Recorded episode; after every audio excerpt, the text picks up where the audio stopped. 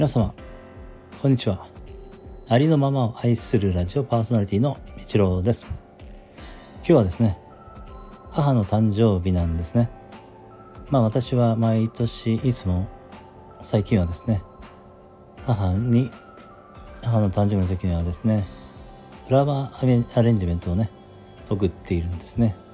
ですので今回はですね近くの花屋さんに、えー、事前に、えー、予約をしておいて今朝ね、まあ、午前中に、えー、配達していただきました、えとってもね素敵に作っていただいたと思っています。サムネにその写真を載せさせていただきましたので、え見ていただいていると思うんですけれども、え結構いい感じだと思います、え母もね喜んでくださいました。ということでね母の日母の日じゃない。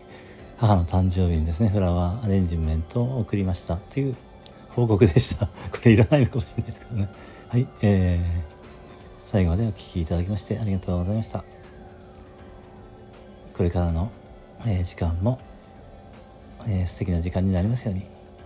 ありのままを愛するラジオパーソナリティの一郎でした。それでは次の配信でお会いしましょう。